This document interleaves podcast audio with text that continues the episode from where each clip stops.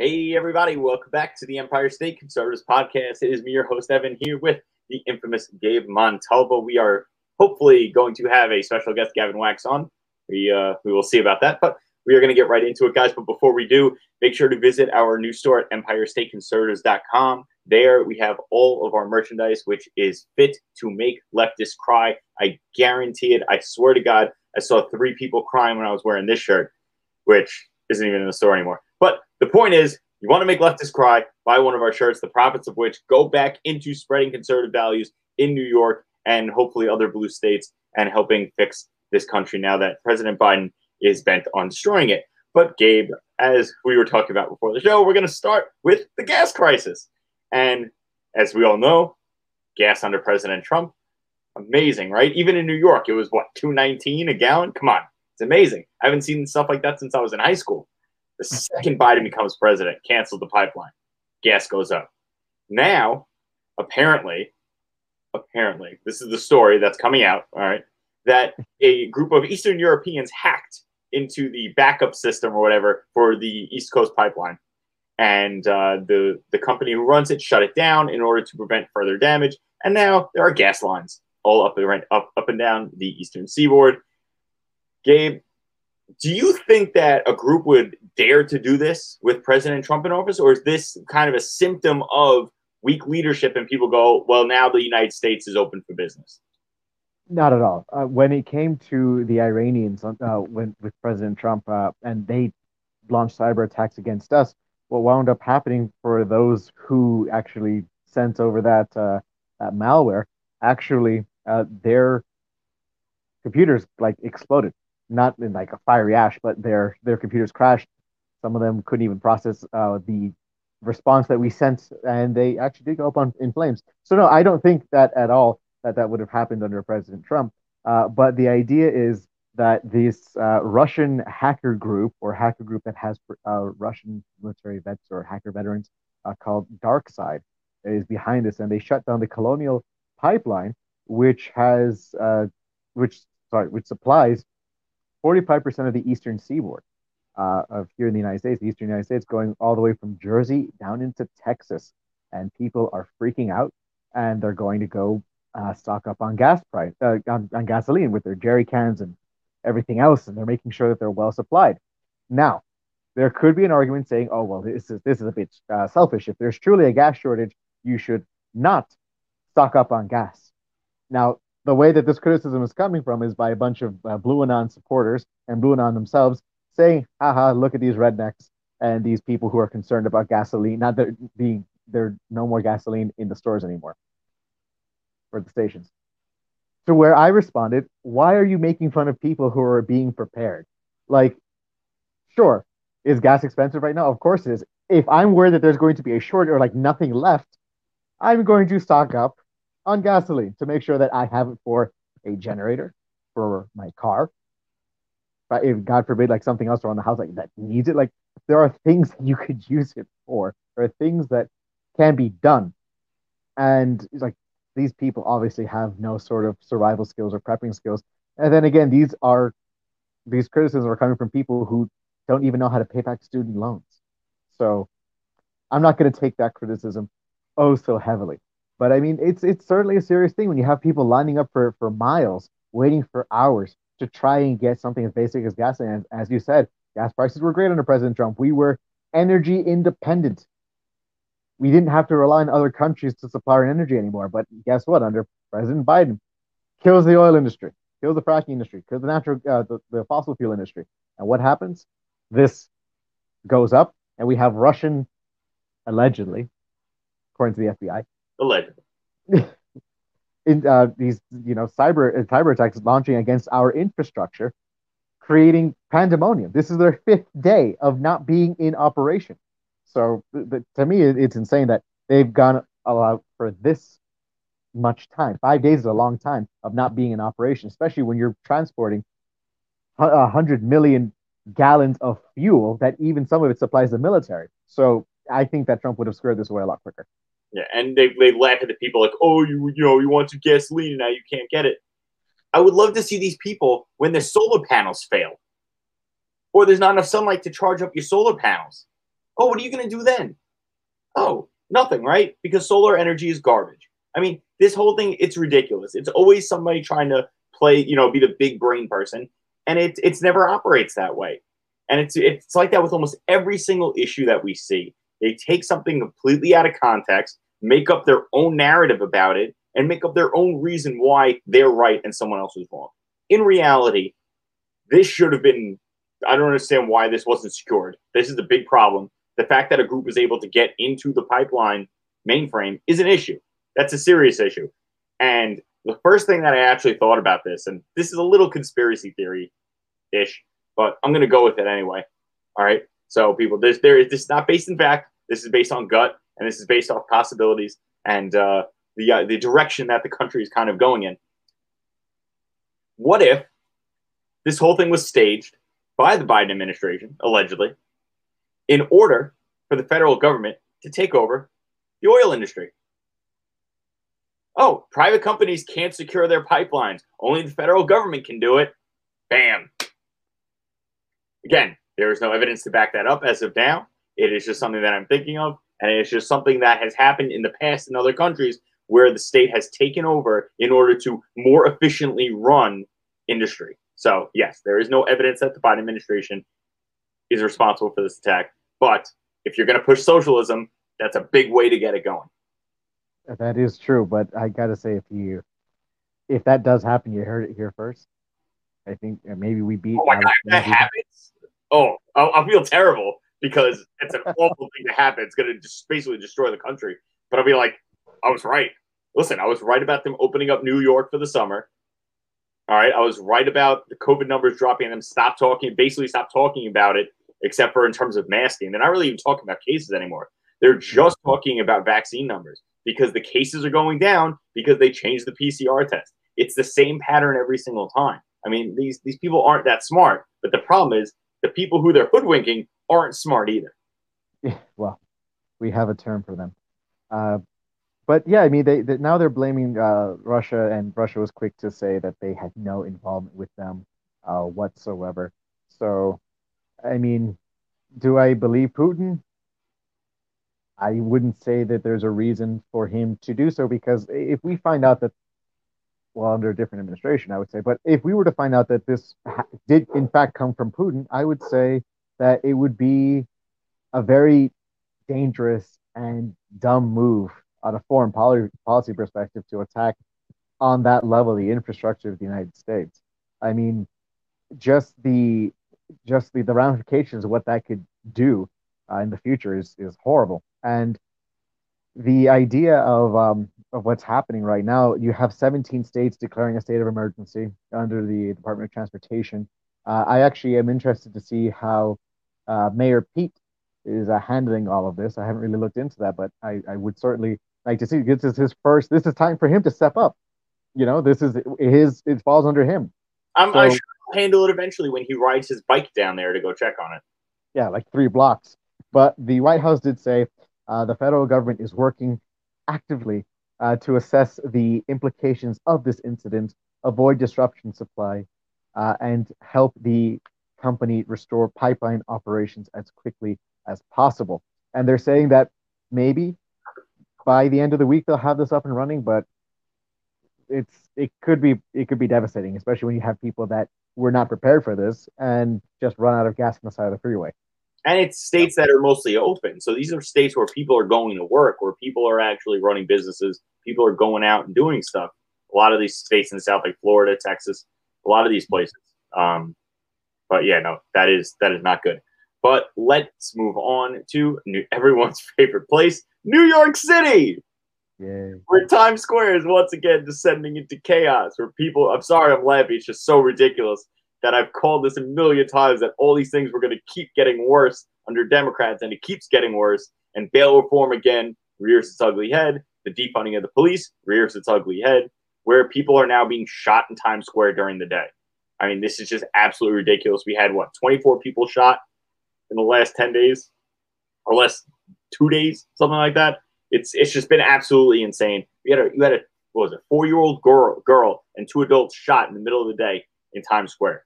I mean, you don't you don't need it's, it's oh my God, it's just ridiculous. It really is. At this point, it's getting ridiculous. Allow the police to do their job. Stop defund, stop the defund the police. Stop this bail reform garbage. And stop with gun control, because clearly gun control doesn't work. It is almost impossible to be able to legally carry a gun in New York City, yet we have all these shootings all the time. The shootings in the Bronx were all at two, three, four in the morning. Again, people, nothing good happens after two a.m. If you're standing on a street corner at three thirty in the morning, something bad's probably going to happen. But I digress. Okay? With with the with the with the NYSERPA case going to the Supreme Court, Andrew Cuomo said that it's it's ridiculous that, you know, people want to expand gun rights.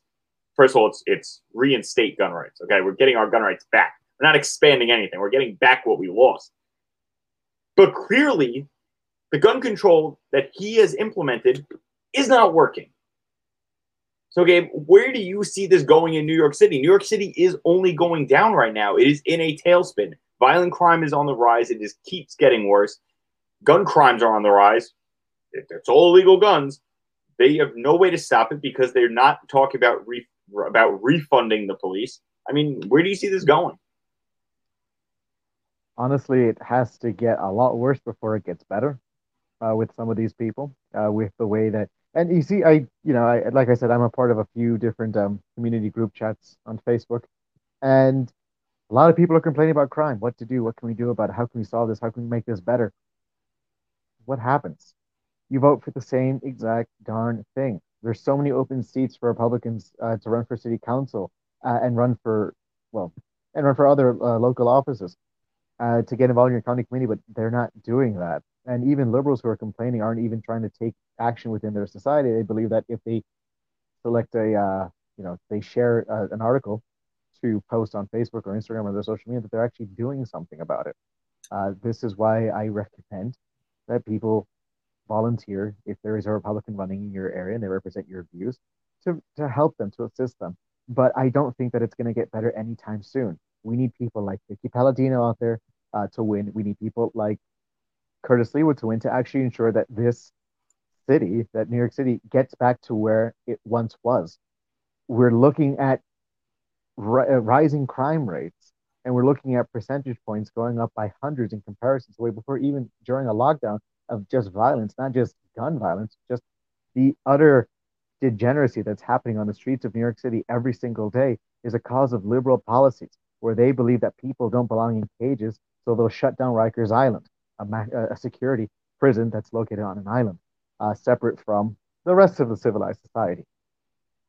And they want to open up community jails. Like, this is the stuff that these people are, are supporting and voting for. And then when it comes to, oh, well, what happens when you create the, the, these jails in communities? What happens when you don't let police do what they do? You get this. This is exactly what people fought for to change twenty years ago. And I say fought for, not in a light way, because there are officers who gave their lives for New York City to try and change this, to try and make it a better city for people to live in. Personally, I moved out because I couldn't deal with it anymore. I saw the way that, that how much crime was expanding, how many, how many people complained about crime but didn't actually want to solve it. They weren't ready for change. That, and cost of living is horrible for what you're getting. So I went to blue state Pennsylvania for now. Hopefully things get better, but at least we have our Second Amendment intact, so I have a right to defend myself. It should, as it should be. But in New York, you can't do that. And if and they're saying that gun violence is such an issue, but you still can't even buy body armor. So it's all just ass backwards, if I'm being completely honest. Because it's all leftist talking points. It's not actual fixes to problems. And we talk about this a lot on this show. And I, we, I hammer it, I try to hammer it almost every episode, that it's not that I disagree with people wanting to be Democrats. I disagree with the entire leftist ideology as a whole. It's not based in reality. You've been voting Democrat for however many years now in New York City, and it's only gotten worse. For the state, they keep voting Democrat. It only gets worse. Every major city only gets worse under Democrat policies. The policies don't work. Stop telling me that they're the party of social justice and they're the party of gay rights and women's rights, because everyone is affected by violent crime. Everybody. And disproportionately, minorities and women are affected by violent crime. So you're not the party of those people. You don't care about those people because your policies do nothing but put them in danger. And we talked about this before. Mm-hmm. Disarming innocent people does not make criminals less dangerous. For the ten millionth time, gun buyback programs do not take guns off the streets. It only takes guns out of people's homes of stupid people who are willing to sell their guns to the government. Because you can't buy back what you never owned. Okay? These policies don't work. Being unarmed doesn't work. The cities with the lowest amount of crime are run by Republicans, and they are cities where you're allowed to, they're smaller cities mostly, where you're allowed to carry firearm for protection. Criminals mm-hmm. don't want to get in a gunfight on the corner with you. They want an easy target. That's why they attack women. That's why they attack the elderly. That's why they attack people who they know are going to be unarmed. Mm-hmm. Yeah. And now, and now, de Blasio, after defunding the police last year by a billion dollars, is now refunding the police by one hundred five million dollars. So who knows? Maybe the police do a good job. But I think we have someone special coming in right now. Oh, we do. I'm going to let him in right now. The illustrious Gavin Wax is with us. Gavin, how's it going? Evan, Gabe, great to see you both, your beautiful bearded faces. And uh, I'm very happy to be here uh, with my favorite uh, New York Empire State conservatives. All right, Gavin, we were just talking about the, uh, the rise in shootings in New York City. I wanted to get your take on it. Is there a way that we, is, is there an end in sight with the rise of violent crime? Um, I think New York's very cyclical. I think it's going to have to get worse before it gets better. Uh, we're going to have to hit rock bottom, think like crack epidemic in the eighties where, you know, we were just seeing people get shot left, right, and center. I think when we get to that point, then maybe there'll start to be some pushback. Um, but unfortunately, a lot of people just decide to move to get away from it. And the people that are here are just kind of blasé. And until it really starts to impact Uh, them personally, because a lot of this violence is happening, say, in the outer boroughs and quote-unquote ghettos and places that are uh, lower income predominantly, uh, until it starts to really impact, you know, the, the upper crust of society and a lot of the, the base of the Democratic Party's donor class in the city. I don't, I don't think we're going to see much changes. It's unfortunate, but that's just the way the city works. Yeah, it's basically exactly what Gabe said. So, yeah, and I agree. It, it's really how it goes. Because we saw it before, we saw it before Giuliani was elected, that the city was just descending worse and worse and worse. You elect a Republican, he fixes it, and then what do you do? You go ahead and elect Democrats so they can destroy it again. I mean, it's it's very frustrating. I'm very glad I don't live inside New York City.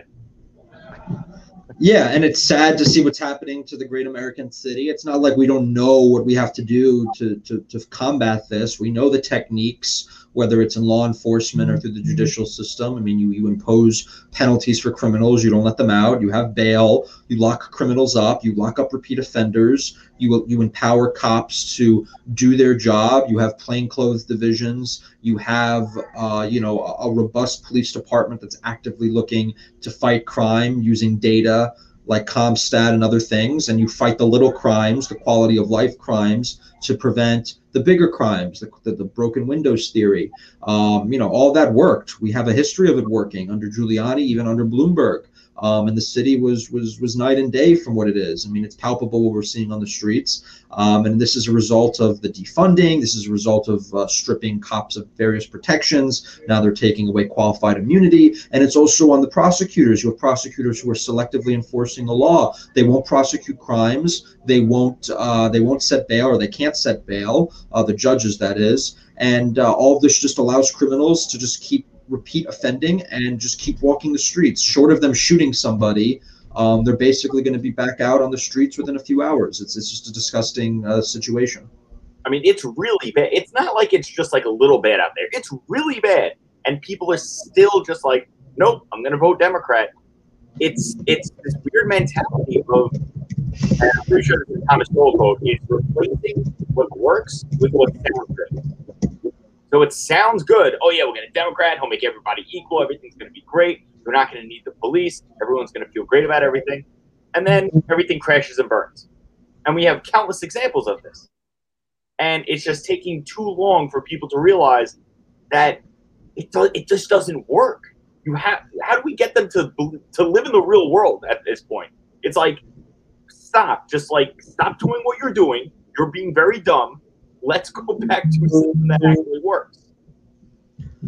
I think they're past that point. I think there's they, they there used to be this kind of bipartisan consensus for good government, and law enforcement wasn't exactly a partisan issue. People always wanted safe streets. They wanted uh, they wanted to fight crime. And now all of a sudden, Democrats have decided, being the party of criminality, being the party of crime, being the party on uh, on behalf not on behalf of the victims of crime, but on the criminal. Uh, the, the criminals is a good political position for them to be in, and uh, we've entered into a into a period of our country where the left and these leftist movements like B L M and Antifa and all the rest, they encourage chaos, they encourage anarchy, they encourage the breakdown of law and order in society, because they see it as a vehicle, as a tool uh, to advance their, their political message, to advance their control politically. And it's obviously working, because people are scared of them and people are kowtowing to them. Um, but again, I really think uh, in a very pessimistic way, I think the only th way things are going to get better is if they get way, way worse. And I think we still have a ways to go. Um, crazy enough.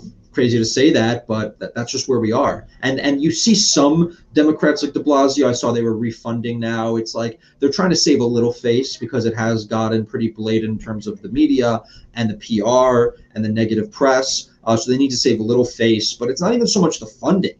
It's if a cop puts a hand on someone, now he could be sued. Now he could be prosecuted. He has no immunity to do his job. So you could send money back into the N Y P D, but there's been so many structural changes Um, to the law until how cops can do their job, that even if you refunded some of these departments, you've already made it impossible for them to do their job, just because of the laws and these quote unquote reforms that you put in place, bail being one of them, getting rid of bail. I mean, you could have, you could triple the N Y P D budget tomorrow, but if you still have no bail and the guys that they arrest are back on the street within an hour, you know, you're, you're just, you're just running in circles. That's not a matter of money. That's a matter of just bad policy. It's a classic leftist overcorrection. We see something that's not perfect, so let's just completely destroy it. Yep. And look, I'm not the person. I, I would agree with there's some people that, you know, there are cases of, of cops overreach and abuse, um, and then deal with those on a case-by-case basis. They're hardly indicative of a, of a broader uh, issue that's systemic in, in, in the various departments across this country. I mean, with all the number of police interactions every year, um, you look at the actual numbers, not the not the inflated emotional nonsense that's spewed, but you actually look at the actual numbers of unarmed blacks killed by police. You look at all the interactions and how many actually involve some kind of incidents of violence or, or, or abuse. It's very minimal. It's very minimal, and that's scattered across tons of different departments, across different states, which all have different policies and different uh, leadership. Um, so there really isn't any kind of systemic issue. Uh, they're it's just they're, they're exploiting it. It's half the number of whites that are killed by police every year. Right. I mean, the numbers never add up. If you actually look at the data objectively, the real crime stat, the, the crime data, and the and the stats on uh, police interactions with with with with citizens. It, it doesn't it doesn't correlate with their messaging. It doesn't correlate with this systemic abuse of power by police. It doesn't correlate with, you know, the, the, all these thousands of blacks dying at the hands of police. It's just not true. These are exaggerated numbers. And I'm sure if you asked a random person, because of all the propaganda they've heard, they would assume that the numbers are so much higher. I think it was eleven. Like last year or something like that. It, it, and each of those cases, if you looked on them, each individual case, each of them, the cop was probably ju was most likely justified uh, in having to in having to make you know to to, to, to pull the trigger. Um, so it is what it is, but that's that's the part of the job. I mean, you see these videos. You know, everyone wants to be the backseat cop and say, oh, we should have done this, you should have done that. All right, if you're in this adrenaline situation and someone pulls a knife, someone pulls a gun, someone's reaching inside, you know, you have to do what you have to do. Um, and people should just know that you know if you're going to interact with cops, you should behave in a certain way. You should behave in a professional, respectful manner, even if you disagree. I mean, we've all been pulled over and we think it's B S, but you don't start reaching into your pocket or start like making gestures. Looks like you're going to pull out a gun. I mean, come on, be like, be, be, have a brain. I mean, it's like, it's like for your own benefit, not for the cops' benefit, for your own benefit, if you have to think of it that way. But some, so many people are just stupid. And the second they interact with the cop, they decide, you know what, I'm going to be, I'm going to be crazy. I'm going to be ballsy. I'm going to be, you know, bravado. I'm going to, I'm going to reach for something. I'm going to, I'm going to show him how, you know, tough I am. And then look what happens. And there's a misunderstanding. They think you have a gun. Maybe you do, maybe you don't, who knows? They're in a tough position. They can't risk their, they don't want to, they don't want to die. They don't want to die either. So just be professional, you know, listen to what they're saying, take the ticket, take what you have to get and move on. Mm-hmm. Gabe, you were just saying, look, were we doing too many facts and stats? I know that's like borderline like white supremacy, talking about actual facts and numbers. So I want you to be our check against that. Were we like pushing kind of towards the edge on that? Oh, yeah, no, I mean, uh, you know, I, I thank you for helping the, the minority uh, understand the, this, the real situation of what's going on here. I really do appreciate it. You know, but what Gavin was saying was one hundred percent correct, uh, because and another thing that we have to look at here is unarmed does not always mean that they're not dangerous. You can still kill somebody with your bare hands. You don't need to have a knife. You don't need to have a gun. You can still do seriously bodily harm to another person with your hands. And that's something, and you look at these these videos, and it's like, well, an unarmed person was shot. Well, what was the unarmed person doing? Oh, they were charging a cop. They were trying to wrestle with a cop. Like, these, these are things that we've seen, but what happens is, oh, well, they use the term unarmed and broad daylight, if it happens, or whatever time of day it is, as if it's the worst thing that can happen in the world. Oh, my God, do you know what happened in broad daylight? Yeah, a lot of horrible, worse things, in my opinion, happened in broad daylight. We had nine eleven happen in broad daylight. Like, you're, you're trying to put things into context for sensationalism rather than presenting the actual facts. And we know that the media is skewed. I mean, right now we have people, uh, I would say, inciting uh, anger, potential violence down in the city right now with uh, the Free Palestine uh, protests, and that Great will probably segue, devolve into riots. Segue. Thank you, thank you. Keep it going. Just go right into it. Go right into it, Gabe. Oh, okay. So over the weekend, Hamas decided to launch a couple of, like, what, six hundred rockets uh, into uh, into Israel. Yeah, I think and, yeah. So uh, something around six hundred. Um, media was silent about it. A lot of uh, people who actually care about other people's lives uh, were happy that the Iron Dome uh, missile defense systems uh, activated and were able to actually protect. Uh, I'd say, in comparison to the onslaught, uh, a fair good amount of people. Uh, sadly, there were people who died, and there are people who lost their homes, and you know, uh, who lost a lot. Israel retaliates, and now everyone's jumping on saying how Israel and the Israeli Defense Force is so horrible. How dare you, Free Palestine? This is this is a bad move, and how can America support this? And now, I legitimately saw this on Twitter, where some guy was saying, "Well, everyone freaks out when." when uh, the Palestinians, when Hamas sends like a rocket, but nobody cares when Israel starts to send their whole, um, their their airplanes and their jets and their entire military force to invade Palestine to, to fight back. No one cares about their war machine. And people don't even realize that the rockets that Hamas made to fire on Israel were homemade, as if that was to justify it. So they have the capacity to make homemade weapons, and just because it wasn't produced, mass-produced in some factory, that just makes it okay. So if the Israelis, and Gavin and Evan, for you guys who who my Jewish friends here, for you guys to see be, be put in a better light, make your own homemade explosives to defend yourselves or to counterattack. Just saying, you might yeah, get some. I'm not doing that, but the whole thing is just absolutely ridiculous because they make the again, it's an unequal comparison that they're trying to make, but they're reversing it. So they claim that Hamas is defending themselves by launching rockets, and that the I D F is going and murdering women and children, which is not what's happening. The I D F retaliates by attacking military installations and places where these weapons are being made and going after terrorist leaders. It's not equal. They're not going after women and children. It's just lies. You have disgusting people like Ilhan Omar. I, I can't believe I called her a human, but it's she's a disgusting human being. The fact that she outright lies about what's going on, and then defends a terrorist organization. We've all seen the video of her a few years ago laughing when people are like, oh, people are scared of Hamas and Hezbollah. Yeah, because they're terror organizations who attack civilian populations. A school was hit with a rocket in Israel, not in Gaza. In Israel, it was hit, a school was hit. In Gaza, the I D F went and they know where these factories are, they know where these leaders are, and they carry out what's called a precision military operation. And you go after the military. Go after the people who are making the bombs, the people who are launching bombs. It's absolutely ridiculous. The fact that the left sides with Hamas and all this stuff is so ridiculous. They are so obsessed with this victim mentality that they will take anyone underneath their hood. It's just it's disgusting at this point. No, you're absolutely right. And uh, you know what, what's happening in look, I'm, I'm against foreign aid to any countries. I don't want to get involved militarily, but I'm an outside observer, and it's very clear what's happening in, in this conflict, and it's generally on the Palestinians. They're always the ones instigating. They're always the ones uh, resorting to violence. They're the, always the ones who are shooting these rockets. Uh, this is all comes down to because there was some uh, residential units in East Jerusalem that the tenants weren't paying rent, so they evicted them. Uh, they were evicting these Palestinian uh, tenants. And then, you know, if they get evicted, probably a Jewish family is going to move in, whatever. And now they're using this as a uh, casus belli to launch hundreds of rockets, as Gabe said, into Israel. I mean, no other country on earth would accept this situation. They wouldn't allow themselves to be the victim of of of this type of aggression, of this type of terroristic activity.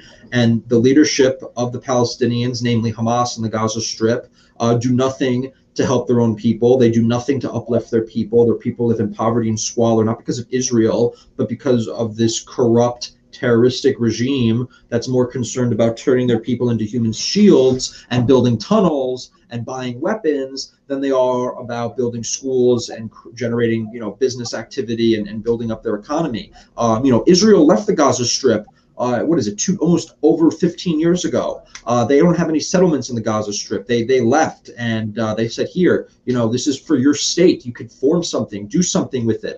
Um, and they did nothing with it. They've, they've, they've been corrupt. They've been just a typical terroristic regime, and uh, they've stolen money from their people. They steal foreign aid, and they just constantly engage in these, these, this aggression and this warfare against Israel, which forces Israel to respond. I mean, what, what else is Israel going to do? They have to bomb these sites that are shooting the rockets. They have to counterattack. They have to defend their people. When they do it, they're, they're deemed the aggressors. They're genocidal. They're evil. But when, when Hamas does it, Uh, you know, they, they, they get they get a free pass. They get a free pass, and they can come up with any excuse in the book. I mean, now it's about evictions. Literally, it's about evictions.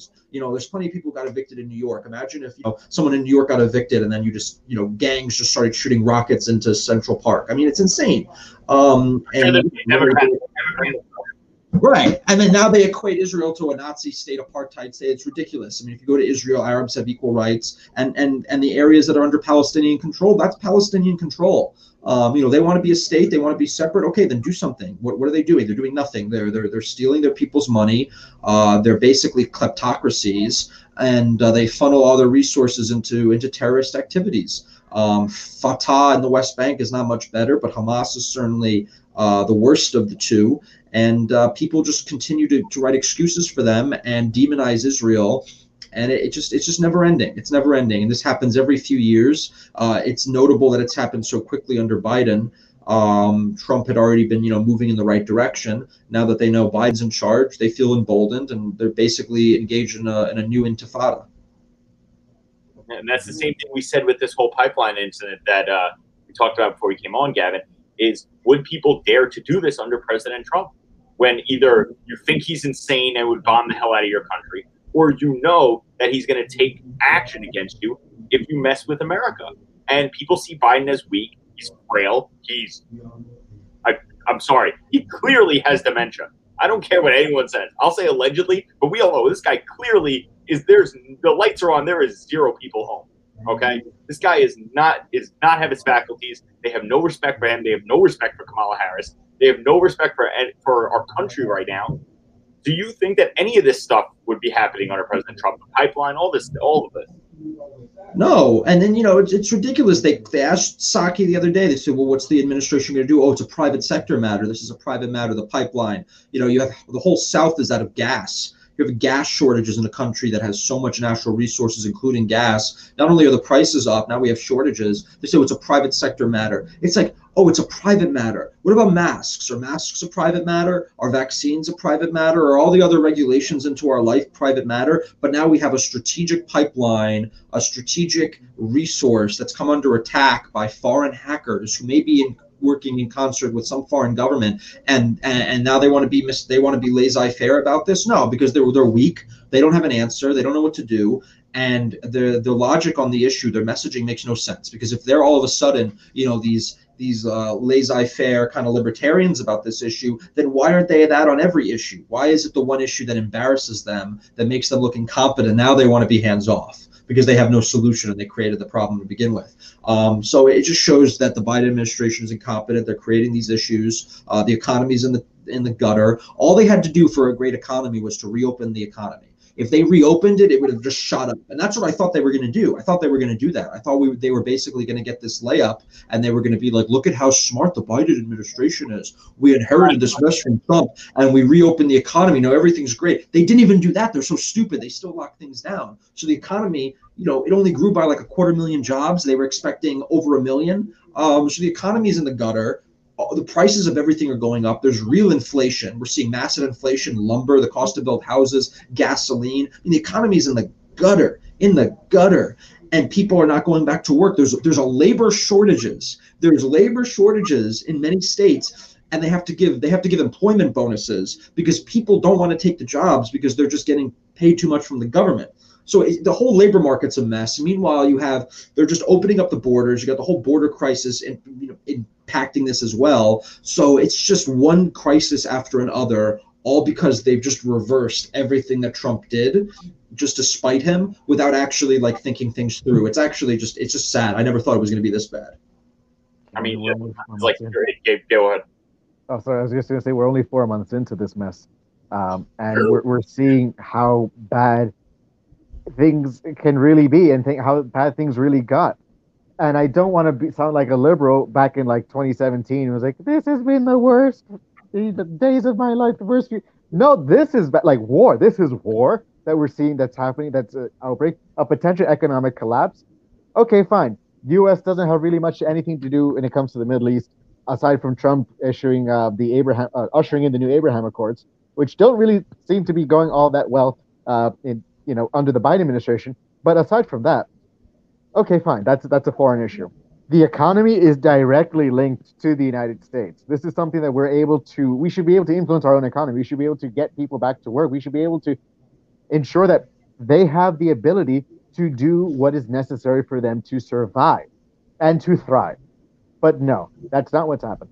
We've seen for a year, for a year now, over a year now, people take away that ability from others, deeming them non-essential, telling them to stay home, don't worry about it, we'll take care of you. And these same people who will, are just taking the check each and every time don't understand that we are just one check away, potentially, from further economic collapse. That's what it really comes down to, because we're just printing money. That's all we're doing. It has no more value anymore. Like Bitcoin has scarcity. You can only make a certain amount of that. You know, you can only make a certain amount of cryptocurrency before, and it's set and there. You can't repeat it. You can't just massively do it again. But what happens? Now, under the Biden administration, you lock everyone down. You can't do anything. The economy goes in the tube. And apparently now it's Trump's fault. Trump, when he came into office, the economy was doing great. We added so many jobs. Like, you got tired of winning, but you also got tired of the fact that people kept trying to crap all over this man and the achievements that he was able to do. Was he perfect? No. Copy his homework. All they do is copy Trump. I know Biden's very good at copying things. All he had to do was copy Trump, and he could just take credit for it. But he didn't. I guess something happening over at Gabe's side. His mic off, so I'm just going to keep talking. But yes, no, this is all they had to do. All they had to do was to put people back to work, open the economy like Gavin said, just follow the Trump plan and just claim that it's yours. You don't have to give credit to Trump. You could have taken all the credit for yourself. But no, they decided that they were going to be spiteful and that they were going to be like, no, our way works. When you have a proven way that works for everyone. We had record low unemployment for minorities, record low unemployment for women. It worked for everyone. Stop telling me it only worked for the rich. It worked for everybody. And then you do the opposite. What do you think is going to happen? It's not going to work. You can't have one thing that's successful. It's like, okay, we're playing we're playing basketball, right? It works when we drive to the hole and take layups. Okay, so you know what we're going to do? We're only going to shoot from half court. It, it doesn't work. When you have something that works, if it ain't broke, don't fix it, right? It wasn't broke. Coronavirus happened. But the system that Trump was using, which is trickle-down economics, which we know works, The left loves to lie about trickle-down economics. They love to say that it doesn't work. They love to say it only makes rich people rich. It's absolutely ridiculous.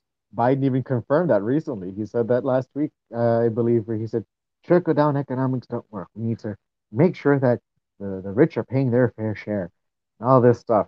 Um, so, I mean, it's just, it, it's such a crazy amount of time, how quickly, it's like we're playing a game of how quickly can we sink the country. Uh, and right now, I'd say Biden's pretty, Biden's there. Uh, I see, I've been seeing jokes on social media where it's like, well, it looks like I don't have to live through the Carter administration anymore because now we're living it. And it, it this can potentially be the start of a Carter administration, I think. And that's why I said we need to ensure that we have conservatives winning in the midterms. We need to ensure that a good Republican president wins in twenty twenty-four, whether Trump decides to run or not. Whoever it is, we have to make sure that this is a person who can lead in an era of Trumpism, because that is a proven method. It might not work one hundred years from now. It might not work fifty years, but we know that it works now because the country needs it right now. And we felt the effects of Obama. We felt the effects of Bush, and we're still feeling those effects now. And we're trying to get our troops out of the Middle East. We brokered peace. And what happens? Now it's been thrown out the window. Soldiers are getting attacked again. Troops are getting attacked again. What's, how quickly does Biden need, how, how much more does Biden need to actually focus and do something about it?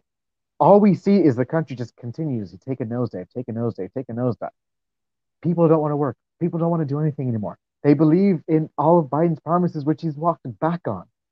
He's not someone that you can rely on. He's someone that has continuously stabbed the American people who voted for him in the back. I remember so many times they would say, oh, well, Trump is unwell. Remember the way that he walked down the ramp? The way that he looked at the stairs? Well, at least my president didn't fall down the stairs. Like, again, this happened because they they bought in to the lie of free stuff and socialism and Scandinavian socialism, which isn't even run how Biden and Warren and all these people claim they want to run their socialism. Okay, we're not going to get into it today, but Scandinavian socialism is run off of middle-class taxes. It's not run off of corporate taxes. They have the low, they have lower corporate taxes than we do before the Trump tax cut. Okay, Scandinavia is run off the middle class, and everything is ridiculously expensive. No one in Sweden or Denmark owns a car. These people don't own, they don't own anything because everything's ridiculously expensive. They so they have like a two hundred percent t- sales tax on cars up until like five years ago. Now it's only one hundred percent. So if you get a thirty thousand dollars, sixty grand. No one talks about that. And the funny thing is, is like they have, there's a lot of things that they do that's like that, that's very messed up and quote unquote socialist. But then in other ways, like you said, the corporate tax or even regulations and things, they've been better than the U S because they, they are a smaller country and they need to attract business and capital. So it's it's very easy for people just to point to Scandinavia or something and say, oh, they're they're look at them, they're they're socialists. It's like, well, it's there's a lot more nuance here. Like, yes, they they have some elements of that, but some elements are better. They don't have minimum wage laws. They have lower corporate taxes. They have some better business regulations. I mean, you know, not all these countries are just so black and black and white in terms of how you can uh, you can label them in terms of their economic system. Um, but it's very easy for the for the left to do that. You know, always paint the grass is always greener on the other side, so to speak. But that's the issue that we have, and the fact that we have to wake people up. People have to realize that the system that they're being promised by these aging, brain-dead Democrats, basically communists now, it's never going to work. It's only going to destroy this country. It's going to destroy everything. If you tax the wealthy into poverty, now there's no one, no one has any money because the wealthy own all the businesses. They own all the corporations that employ a majority of people. They pay over, the top ten percent pay over half the income tax in the entire country. There is the, all the money comes from the wealthy. All the taxes come from the wealthy. It doesn't come from the poor. This is the lie that they're told. People need to just read a book. Really, read an economics book. They're cheap. No, and no one's talking about this, that the Democrats and their policies have just led to the greatest concentration of wealth and, and power in a few in a few entities. They're creating the oligarchy. They're creating these monopolies. Um, you know, if, if we had a system, you know, that actually respected, you know, small business owners, the small landlords, all these people that make up the bulk of the middle class, um, the bulk of our economy, they're the ones who get squeezed the hardest. They're the ones who get taxed the hardest. They're the ones who are, are, you know, getting hit hardest by these regulations, these lockdowns, these government mandates. You know, these big corporate under uh, corporate corporate corporations and these chains and these multinationals, they could they could get by, or they, they don't even force them. I mean, I even see here in places like New York, you see the sheriff going up and down the street. They'll ignore the Starbucks, they'll ignore the Chipotle, and they'll go straight into the mom and pop store and write them like ten different citations. You know, so what are you going to do? You're, you're killing the you're killing the little guy, and you're pushing more and more money and resources into a few. Uh, you know, into the power of a few oligarchs, and that's why you have things like Amazon and big tech all run amok, because, you know, partly because of government in, in many situations, because the government has simply empowered them. I mean, with big tech, they give them the privileges of uh, two thirty protections, which they don't give to other businesses, and uh, you know, with Amazon, they get the benefits of the post office, and uh, and then, you know, they they they simply squeeze the little guy with all their onerous regulations and taxes. It forces these bigger companies. Um, It, it allows these bigger companies to do better because they're the only ones with the resources to comply with a lot of it, and the little guy just can't. You would think that with the amount of people that put hashtag resist and the resistance in their bios and their pronouns, that grew up reading The Jungle um, and, uh, and learning about the muckrakers of old taking down the horrible, evil, corporatist uh, robber barons, you would think that they would recognize some pretty crappy business practices and monopoly practices currently. And again, you can't really do, and you would expect, you know, a lot from an educated populace, especially if they have something like social work or, uh, you know, urban studies degrees or something like that, that goes into the sciences, allegedly, of this all. And and no, they don't. They, they cheer it on. God forbid I or you or anyone here or anyone that watches this or listens to this says something that they don't agree with, they'll call their social media support team to make sure that they're no longer offended and scared and hurt by the words that we all have the right to say. But I digress. The theme, I would say, of this episode has been things have to get a lot worse before it gets better. And I don't want to be a nihilist or a cynic about it, but the people who voted for this are now seeing the effects and the ramifications of what's going on. The, pre- the Trump presidency wasn't that bad, but you let your emotions get away in the fact that, sure, do I, did I agree with everything that he said that came out of his mouth? Could it have been said differently in a nicer tone? Sure, it could have. I don't think that people traditionally just walk around talking like that. I don't think that at all. But at the same time, he did do well. He did do great things. And the fact that now all of that is going down the drain, and you're going back into urban plantations that the Democrats created that was even cited by President Obama. That should be enough for people to say, no more, no más, basta. They don't, they don't care. It's about their false god of economic equality, right? They want everyone to be on the exact same level. It's something that will never happen ever, except for if everybody is poor. That's the only way it happens. It's not everyone's going to be middle class. It's everyone's going to be poor and starving. It always ends like Venezuela. It always ends like what's going on in Colombia right now, which is freaking insane also. That's how it ends. It never ends with this pa- this utopian paradise, because if you look at even every single science fiction movie they've ever made about utopian futures, it always ends up with an oppressive government killing people and the people rising up to take back their freedom. Every single time. Every time. Gavin, any last thoughts? Sorry, I was on mute. No, I, I echo everything you guys have been saying and you guys have been uh, preaching. I think we're all on the same page, but we're in some scary times, uh, and it's going to get a lot worse before it gets better, local, state, and national. Um, you know, with the Biden administration screwing things up, de Blasio and Cuomo screwing up things locally. Uh, hopefully, I think there will be a red wave uh, in the twenty twenty-two midterms. I think we'll take back the House. I think we'll take back the Senate. I think we'll take back a lot of local races as well. So that's a white pill. That's a silver lining. But we still got four years, essentially, of uh, of this before we have someone in the White House to uh, take back control. Um, so we just got to buckle up, uh, but I think they're going to do a lot of damage along the way. And this is why politics matters. This is why elections matter. This is why organizing and activism and grassroots matter, because, you know, we got to work on this because that's the fate of the country. It impacts our lives, it impacts our bottom line, it impacts our ability to, uh, live a good life, get a good job, you know, support our family. And, uh, you know, that's where we're at right now. It's it's it's it's only going to get worse. The inflation, the higher costs of living, the crime, the instability, the chaos, the uh, wokeism, the cancel culture. Uh, dark times ahead, guys. Oh, so hopefully, we didn't, hopefully we didn't bum you guys out too much, but everyone so much for watching. Gavin, why don't you let everybody know where they can find out more about you on the internet? Well, thank you guys for having me again. I apologize for my tardiness. I know Gabe is going to give me a mouthful later about this, but uh, you can follow me at Gavin Wax on Twitter. Don't let Gabe give you anything about anything, all right? Yeah. Like two minutes before the show starts, when I ask him to be on at like six fifteen. So don't let Gabe. You, you weren't even in the the backstage area when I was here. I do it. Okay. Whatever. I, this sounds like the Palestinian-Israeli conflict between you two guys. But um, uh, ga- at Gavin Wax, Instagram, Twitter, LinkedIn, the whole thing, Facebook, and you can follow the club at N Y Y R C, w w w dot n y y r c dot com. We're almost at six hundred members. If you're in New York, please join. We got a new clubhouse, tons of great events. We're doing good work here. Hope to see you soon. Gabe, why don't you give your seven thousand handles? All right. So if you're on Instagram, you can find me at Baron Montalvo, that's B A R O N. Uh, that is a title of nobility, not a name. Uh, also, if you're on Twitter, Baron underscore Montalvo. And uh, if you want to find my Linktree and my Facebook page, it is at the uh, Baron Montalvo. And uh, please join the New York Young Republicans Club. It is the premier, prestigious, and the oldest Republican club in the history of the United States. We have uh, joined my committee because uh, we need more people. Uh, and we're always looking to get more people involved.